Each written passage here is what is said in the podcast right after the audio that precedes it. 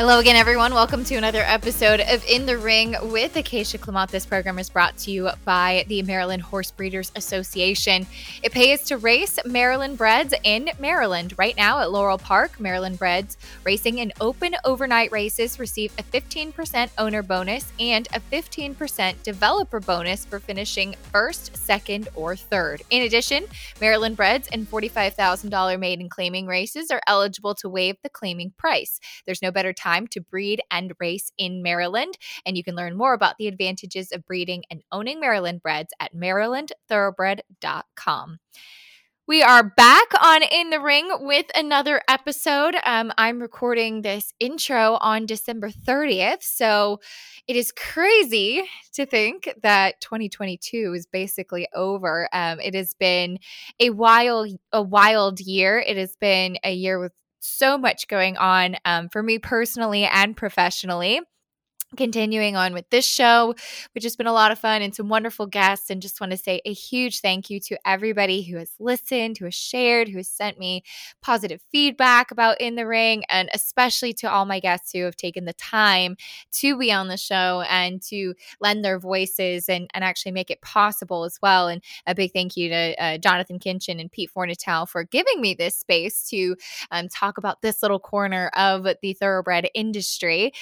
So just feeling very, very grateful professionally as well. Of course, me going on with the New York Racing Association full-time this year, and then personally getting married in 2022, which is obviously a huge piece of the past year for me, and definitely my favorite part, and the biggest reason that 2022 will always hold a very, very special piece of my heart. So feeling very happy, very grateful, a little bit wistful, as is always the case as we start to wrap up the year, but really excited to see what 2023 may hold. And my guest on today's episode definitely has, I know, a lot of mixed emotions as we wrap up the 2022 season, and I'll let him describe exactly what he's feeling as he does so eloquently. We'll get right into it.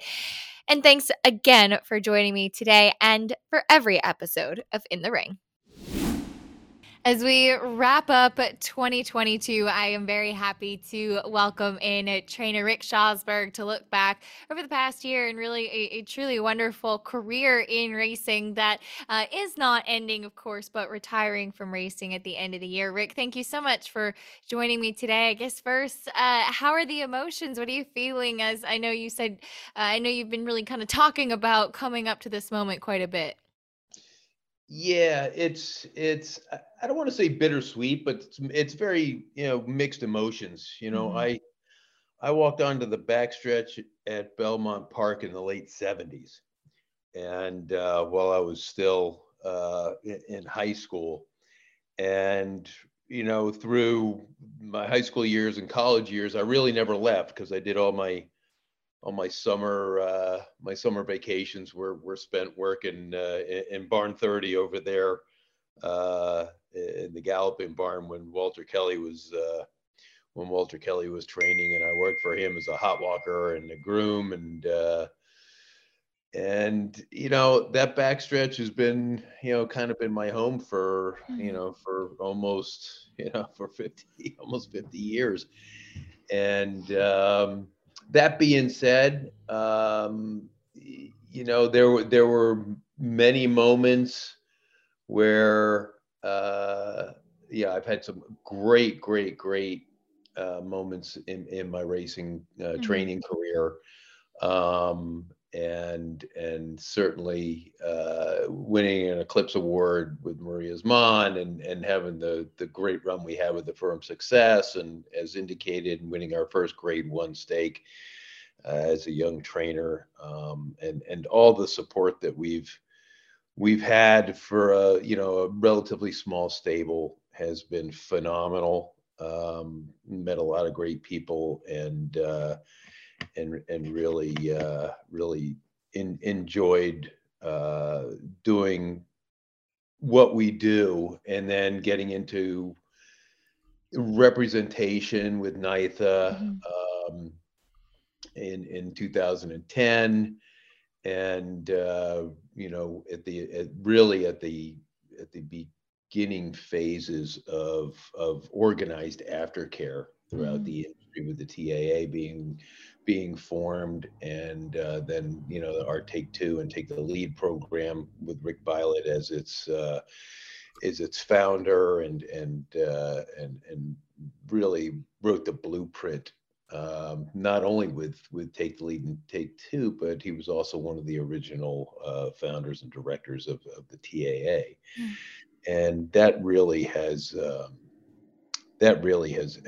been a gratifying, eye-opening, innovative initiative. And as you know, as one of our aftercare representatives, having your own accredited facility organization in Connecticut, that it's ultimately necessary, to make sure that these horses have a safe haven, a safety net, an organized method of highest standards and practices for horses transitioning from the racetrack for the majority of the rest of their life. Most of their life is after racing. Yeah. And the industry owes it to them. And so, that's been a great initiative with Take the Lead, and Rick Violette was my mentor, gave me a lot of great advice, kind of handed the ball over to me and Andy Belfiore. They really were the architects of the two programs. And Rick was, when he was president, he was in the midst of battling workman's compensation and other initiatives, and asked if I, he thought I'd be a perfect fit for the aftercare and retirement committee chairman, and took over, Take the Lead when he passed away so early in his life and career. So I think we've done him proud. His legacy lives on, and I don't think there's anybody in the industry far and wide that has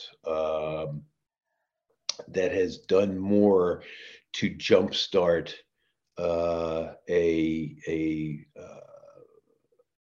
an initiative, a practice of highest standards for retirees, and it's blossomed into so many different disciplines for thoroughbreds transitioning, with the Hunter and Jumper Take Two and the RRP and HITS and all the other activities that these thoroughbreds can do through their obvious athleticism, but their innate ability to learn different disciplines is really fantastic. Mm-hmm. So that part of my career still is ongoing, and I'm looking to enhance my role in that. And I'm on the board of the TAA and sit on different committees. I'm also taking a position on the HISA Horseman's Advisory Committee, and we will, part of our future initiatives, once HISA gets back up and running through the court system, and we can keep charging ahead and really tweaking it so that it fits our industry at every facet of our industry. We'll have an aftercare initiative involved with that too, and I think that's going to be something that not only shows industry responsibility, but it will hopefully be a rule of law with regards to ownership and responsibility, and everybody that has anything to do with the industry really has a responsibility to these horses, because without them we would be we'd be rolling dice. And it is amazing what you and the team have done. And I think particularly, as you mentioned, with what started with Rick Violette and passed on to you, and really kind of being that liaison for the horsemen. And I don't know anybody on the backside who doesn't have something positive to say about all the work that you've done. And of course, horses have given all of us so many incredible opportunities and have given us so much over the years. But where did that true passion for aftercare come for you? When did it kind of click and saying, this is really something that I need to focus on and make sure that the industry continues to focus on more?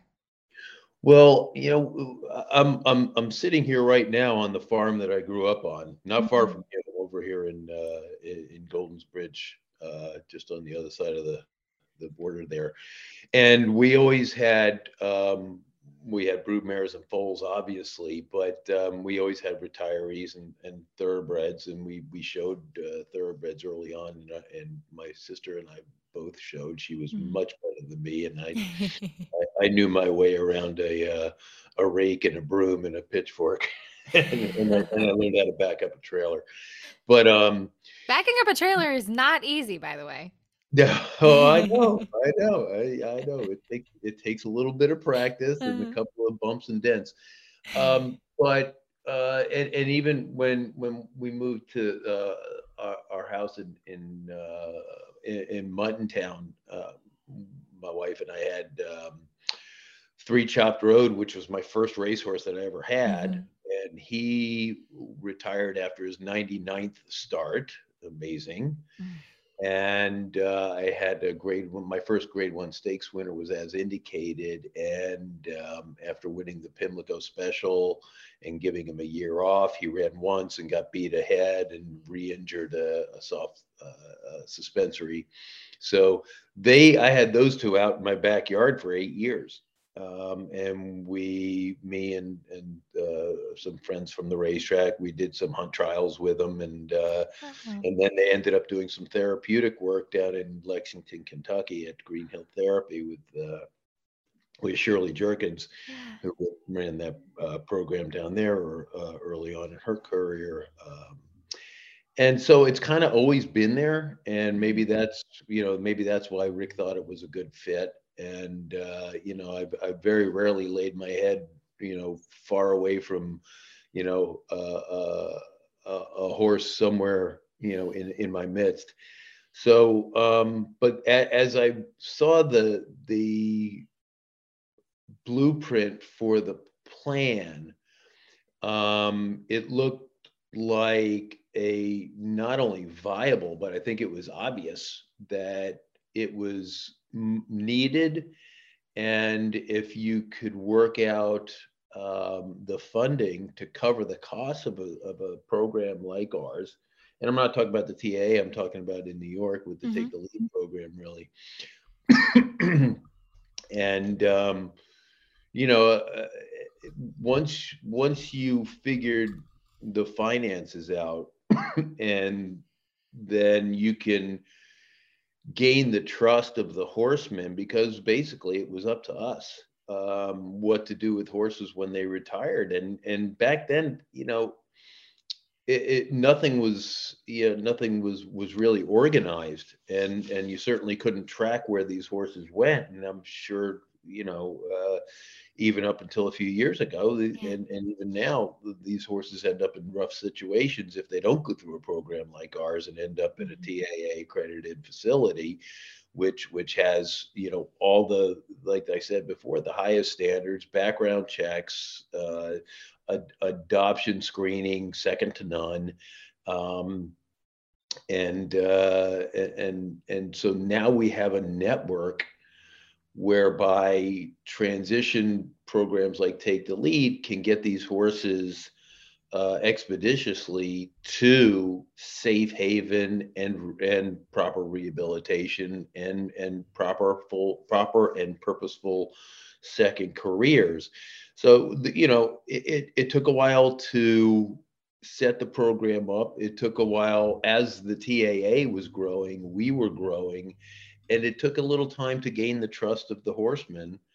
And once they saw that, you know, really all it is fill out a couple of forms, and we take on the rest of the logistics.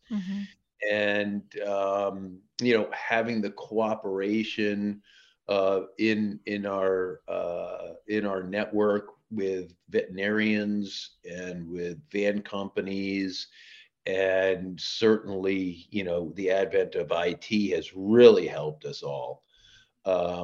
You with email and being able to transfer diagnostics in real time. Things like X-rays and ultrasounds and MRIs, and if it gets to that point, it makes it that much easier. And I can do it from the back of my pony, and I do. And I've been pulled over for doing it, and my pony ends up, in the coffee truck, begging for food while I'm texting away or trying to figure out when we're going to load a horse for aftercare. But that being said, I mean, that's the point, is that, we've grown technologically, and we can process. I don't like saying process, because it sounds so generic, and we're dealing with flesh and blood, but we can process a horse's his profile very quickly and get all the information within an hour to an aftercare facility, and let them tell us where that horse fits, when the availability will be for stall space. Then we go ahead and start making, the transportation arrangements, and we cover the cost of all that, because the horsemen in New York have and the New York Thoroughbred Horsemen's Association, the breeders, and with the TAA, we have the funding to do all that stuff and make sure it gets done, quickly, because we're moving between 150 and 180 horses a year. Yeah. And it's really amazing. And I applaud, again, just so much the work that you've done, but you really too have been a true champion for New York, of course, with the aftercare programs that have been established in New York and have been such a key component, I think, to kind of rounding out how much New York supports its horses and its horsemen and women on the backside too. But also, you've had a long history of supporting the horsemen and the members on the backside, the New York breeders, as you mentioned. Somebody like Vivian Malloy comes to mind, who I know you have such a long relationship with, and she's really kind of an emblem of the New York breeding program. Can you talk a little bit about those relationships and just why it is so important to focus on all of those facets in the state of New York? Well, yes, certainly. The breeding, the racing industry is, we're the third big, probably the second biggest ag behind dairy in New York. And I know there's wine, and I know there's apples, and dairy gets supplemented. So I would say we're the number one. Horses in New York are really the number one true agricultural industry here in New York. And the New York breeders, I know the New York breeders intimately. My father was the president of the New York Thoroughbred Breeders in the very early 80s, when it was all the legislation for the Breeding and Development Fund was all the language for the legislation was being written. He was an integral part of that. He had ties to not only the government here in New York, but the government also on Capitol Hill, and he had just an incredible passion for horse racing. I remember the very first horse that he owned was a horse named Total Line, and ran for 1,500 claiming at Shenandoah Downs in 1972, and I was in the wind picture with a slice of pizza and a racing trip in my arm. And and Vivian sat on the board when my father was heading that organization, the New York Thoroughbred Breeders. And the breeders in New York, the McMahons and Sequel, and the Sugar Maples and Irish Acres. I mean, the list is endless. I mean, we have such a great incentive program. And the New York breds have come such a long way I mean, you go back to like Wynn, who's the first millionaire New York bred, and then you go, you know, of course, Funny Side, and there's just been so many New York breds that have been that have competed that it's not that much of a novelty anymore to see a New York bred win a Grade One stake or compete in a Grade One stake, and it's because the program is amongst the best in the country. And it's the economic impact of our racing industry in New York is it's so important to the economy of New York. There's not a county in New York that doesn't have horses in it. And you know, we just the racing industry itself is you know about $5 billion worth of commerce and revenue for New York State, and you know, tens of thousands of jobs, 25 to 35,000 jobs in the state of New York. And we as a horsemen's group and the breeders and NYRA are in lockstep when we go up to Albany, and we have to show the good work that we're doing, you know, not only with our racing product, but with our education and health and welfare of the backstretch workers, health and welfare of the thoroughbreds. We've recently passed the anti-slaughter bill here in New York through both houses and signed by the governor, and that had to do with not only the obvious making slaughter and anything that has to do with the horse heading into that situation. Is now illegal, but also microchipping every horse that walks onto the grounds. If they hadn't been microchipped by mandate through the jockey club and they're older, we had an incentive, a program for microchipping every horse that didn't have a microchip on the grounds, and that went flawlessly. And it was a combined effort of NYTHA and NYRA and the TRPB and horse identification, the Gaming Commission.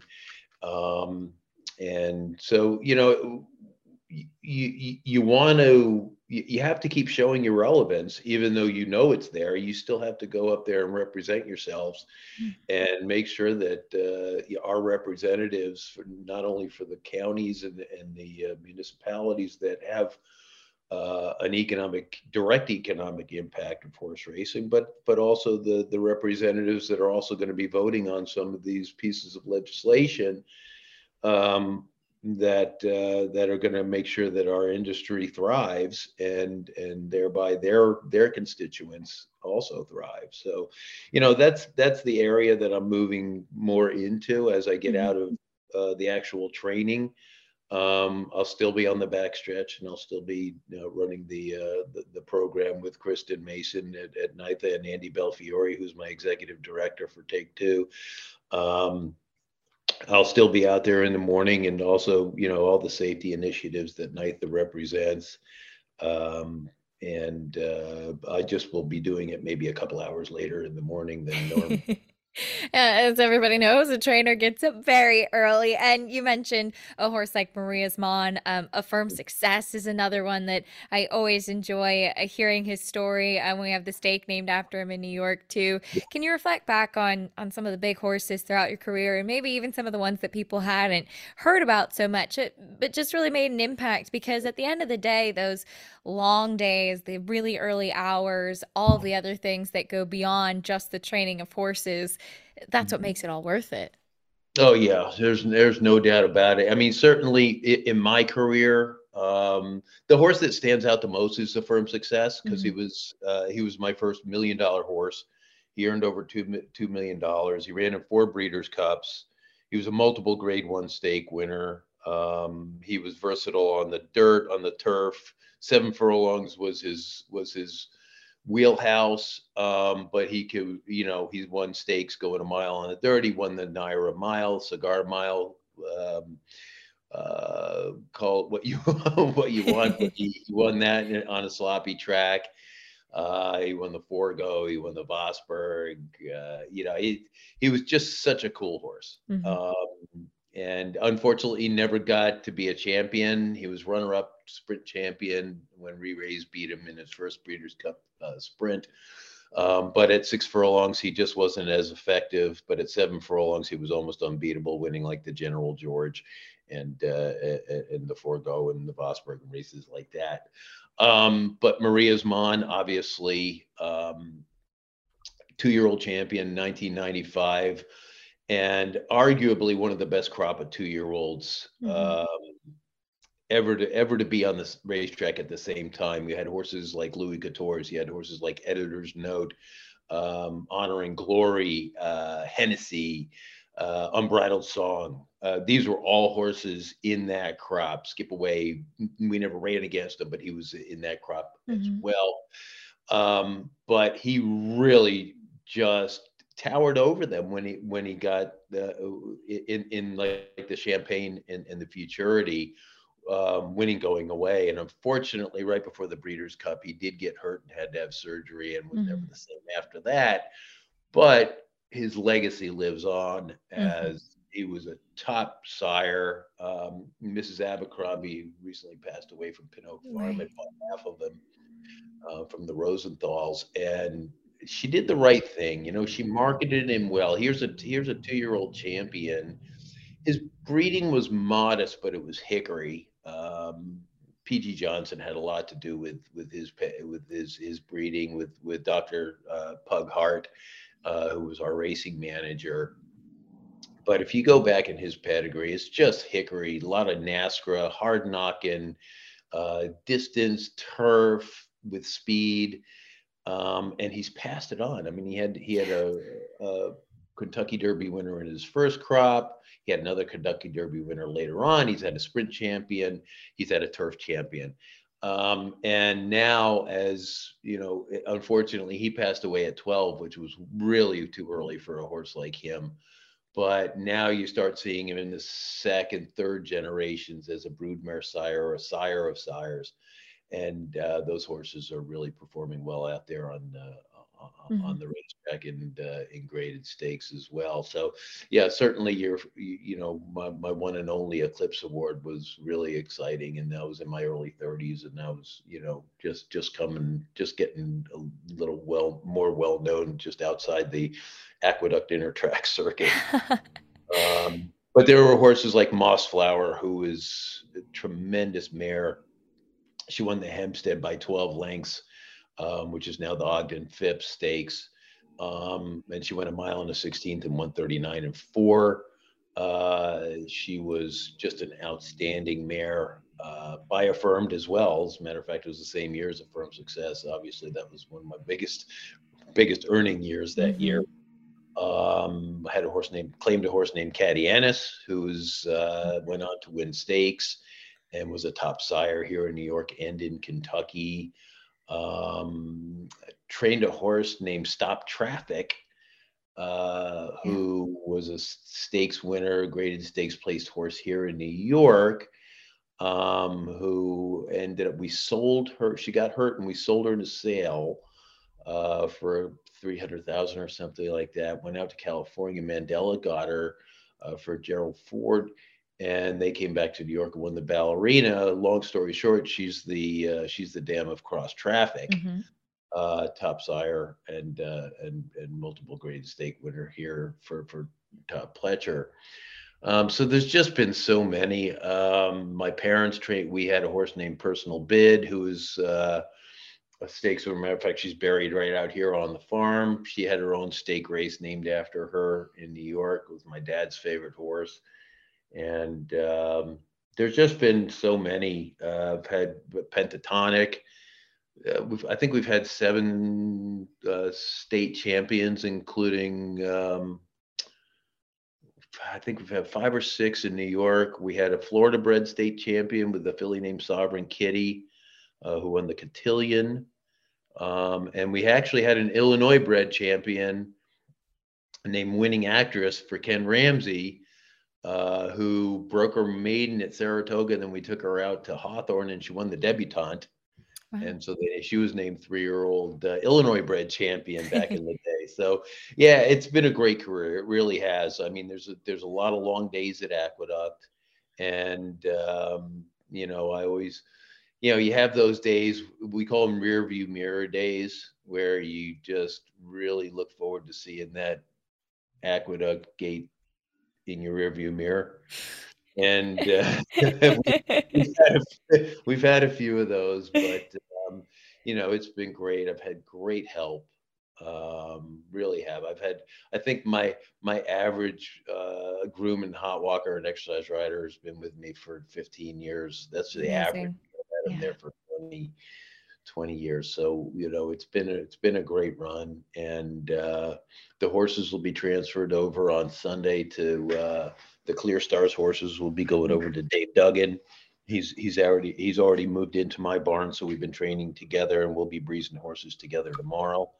And a couple of horses, the Vivian Malloy horses, are going to go over to Dave Donk also. So I have something to do with the Daves and the DDs. So Dave Donk, I don't know how that worked out, but they're both really top trainers, top horsemen, good same philosophy.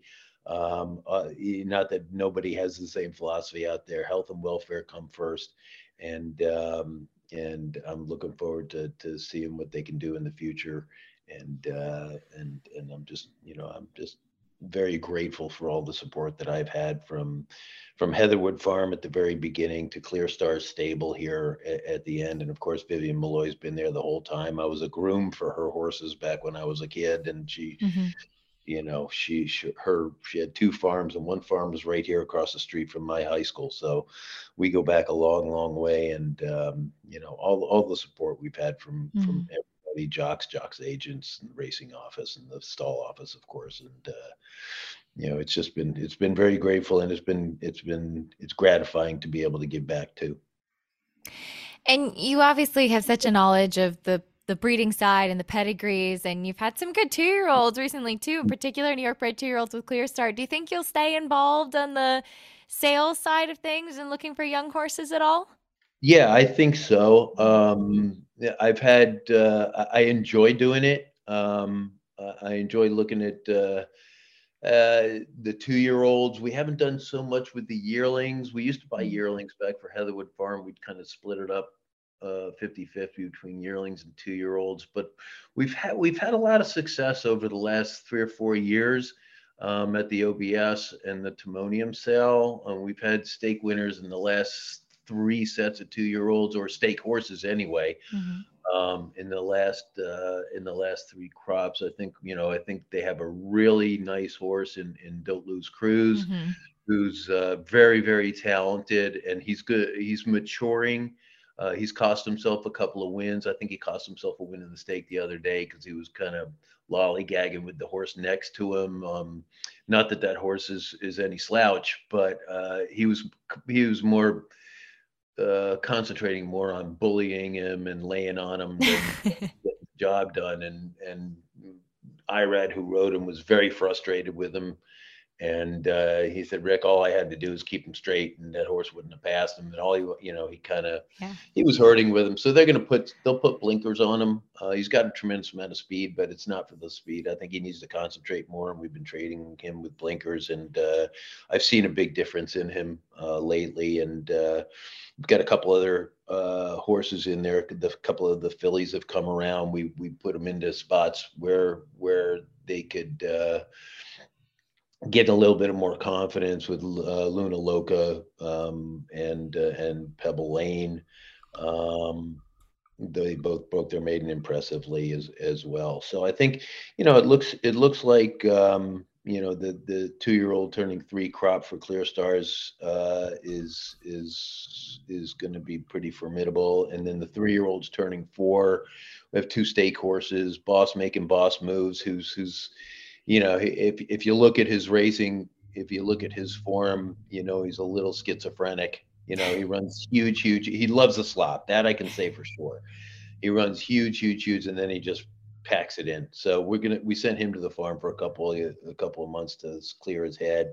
And then we have that Unique Unions, who's a tremendously talented horse. He's coming off a bit of a splint problem. So I would expect to see him late in the spring, but he's a really fast, really cool horse. I absolutely love him. He's like a puppy dog. He's a warrior on the racetrack, and he's a lazy lab in the stall. You know, he's like a Labrador retriever, just put his head on your lap, and he's just a cool horse. And I'll be spending some time with him. I'll still have my pony in the barn, so when I get out there on my little yellow Joe in the morning, I'll get to see some of my buddies training too. So. But yeah, I think the Clear Stars horses and Vivian's filly Shinful, coming off a big maiden win, I think she's got a future both on the turf and on the dirt. And I think Dave Donk will have a lot of fun with her. And there's another filly in that group that'll come back. Filly rang yesterday, is going to get a little bit of time off. She's going to go to Dave Donk too. Silken Dollars, coming off a stakes placing and a win. Didn't run well yesterday. It's probably the trainer's fault, but that's okay, you know. Well, Rick, we look forward to following all of those horses too. And I know, of course, we'll still see you a lot at the racetrack. We'll miss seeing you running those horses. But I think on behalf of everyone that's ever met you, I can say from personal experience that you are such a class act. You do so much for the industry. Thank you for all you do for aftercare as well. And I hope we get to share the desk on America's Day at the Races sometime soon too. Yeah, I'm looking forward to that. You know, I think probably springtime. The hours will pick up a little bit there too, and they may need me to fill in once or twice. And hopefully, you know, I really enjoy doing it. I love doing it with you and everybody. You know, even Andy. It's actually fun doing it with Andy. No, I did. It's a great setup, and the producers and the cameramen and everybody behind the scenes has been really great and supportive, and giving me tips on, on how to better my product on the air. And I really look forward to it. I enjoy it, and I think it gives a new perspective to the, to the viewing audience, to see it from a trainer's standpoint as opposed to strictly handicapping. And I look forward to doing that, and I hope I get asked out there to get on the set soon. Well, Rick, enjoy your well-earned retirement, but I think we all know it won't be with nothing left to do. I know you'll still be very busy, but thank you so much for coming on the show today. All right, Acacia, it's been a pleasure, and I'll see you soon. Once again, a huge thank you to Rick Schosberg for taking the time to come on the show with me today and reflect back, and just the work that he does with aftercare. As I mentioned, we talked a lot about throughout the show. He's been such a huge piece of it, tirelessly putting his heart and soul into the Thoroughbred Aftercare Alliance, Take Two, and Take the Lead in New York, and just being such a great representative and a great person for the horsemen and women to turn to as well. So I have so much respect and admiration for Rick, and really very excited for his next chapter. I'm grateful that he took a little time to reflect back on such a wonderful career with us here. In the ring, we'll have plenty of more exciting action coming up in 2023. I'm really looking forward to kind of getting back into the excitement as we start thinking about the Kentucky Derby. I know a lot of people have started thinking about it already, but of course, as those preps races start to come back into play, I'm looking forward to talking a little bit about that as well, and continuing on with the two-year-old sales coming up in the spring and early summer as well. There's a lot more that we'll have to discuss on this show. So as always, make sure you subscribe to the In the Money Media newsletter. Check out all of the wonderful content from my colleagues over there with all sorts of different topics throughout horse racing and the industry as a whole. And I will see you next time on In the Ring. Thanks as always for joining me, and a very happy new year.